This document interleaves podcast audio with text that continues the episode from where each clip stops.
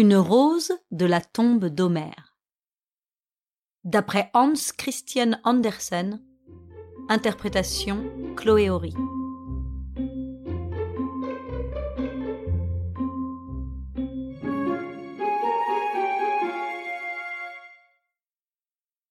Dans tous les chants d'Orient, on parle de l'amour du rossignol pour la rose.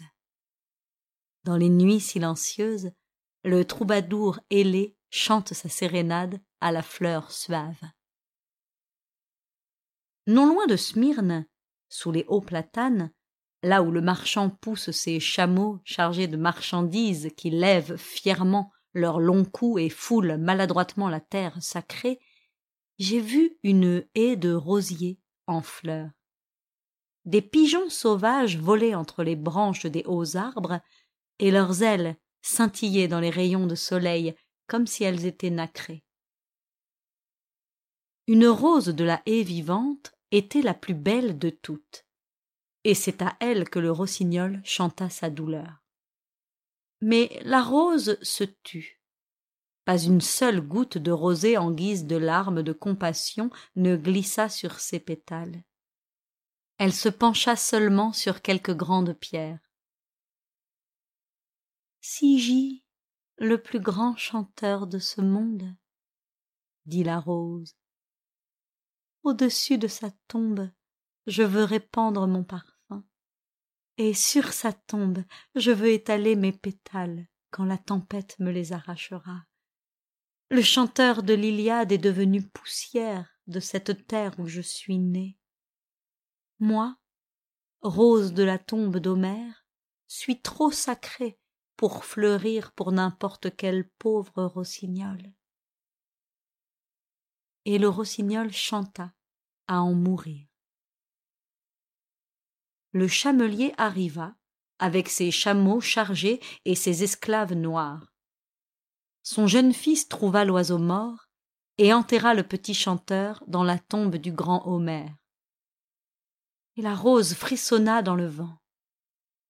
Le soir la rose s'épanouit comme jamais et elle rêva que c'était un beau jour ensoleillé.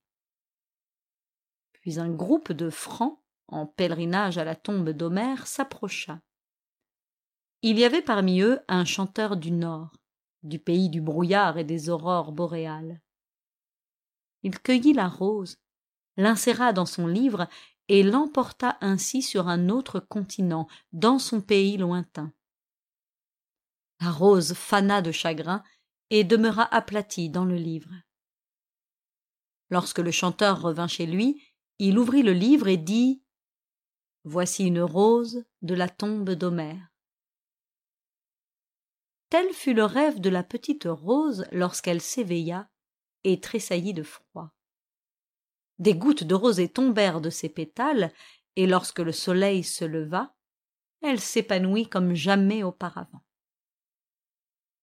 les journées torrides étaient là puisqu'elle était dans son asie natale. Soudain des pas résonnèrent. Les francs étrangers qu'elle avait vus dans son rêve arrivaient et parmi eux le poète du nord.